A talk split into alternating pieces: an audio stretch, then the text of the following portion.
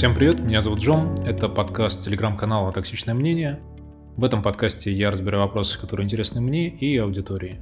Сегодня я отвечу на вопрос подписчика, который прислал его через бота. Вопрос звучит так. Что вы думаете о будущем мировой экономики через лет 10? О глобализации, конкурентоспособности экономики США и либертарианстве? Вопрос интересный. Не совсем, конечно, по адресу, но по философствовать здесь есть о чем. Я думаю, что формате аудио мне будет удобнее.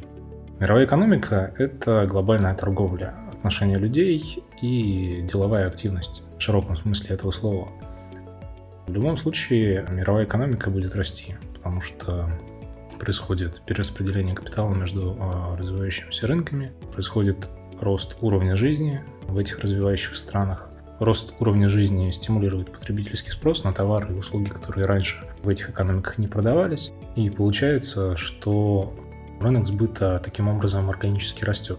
Я не уверен насчет тайминга, но думаю, что тренд останется прежним, что доходы будут консолидироваться вокруг крупных игроков, Появятся, конечно, какие-то новые отрасли, в которых также будут возникать крупные игроки. И в целом от крупных корпораций мы вряд ли в ближайшей перспективе уйдем.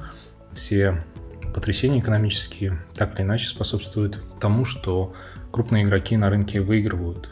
В условиях мягкой экономической политики у них гораздо больше возможностей для захвата новых рынков сбыта, чем у мелких игроков. Поэтому в ближайшие 10 лет ну, мировая экономика мировая торговля будет расти. Вторая часть вопроса – глобализация. Я думаю, что тренд на глобализацию продолжится, и в этой области будет происходить консолидация вокруг крупных игроков экономических, то есть крупные корпорации.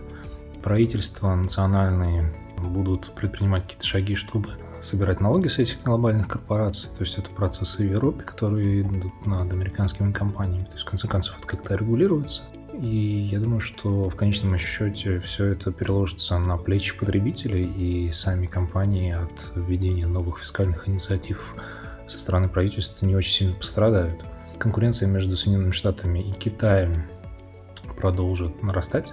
Ну, во-первых, Китай продолжит строить внутренний спрос, во-вторых, Китай продолжит заниматься тем, чем он занимался последние пять лет, именно это агрессивная экспансия на неразвитые рынки, где он кредитует правительство под национальные проекты, тем самым обеспечивает заказами собственное производство и вгоняет эти правительства в долги и забирает за эти долги э, порты, э, производственные активы для того, чтобы наращивать дальнейший свой экспортный потенциал.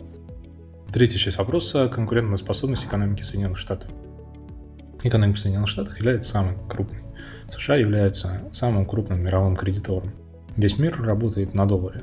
За 10 лет изменить три этих положения невозможно. Экономика США останется конкурентоспособной, экономика США является самой развитой, в ней самые надежные институты, фондовый рынок самый важный в Соединенных Штатах. Все остальные факторы, как торговый баланс или крепость валюты, являются вторичными в данном случае, на мой взгляд. И последняя часть вопроса про либертарианство.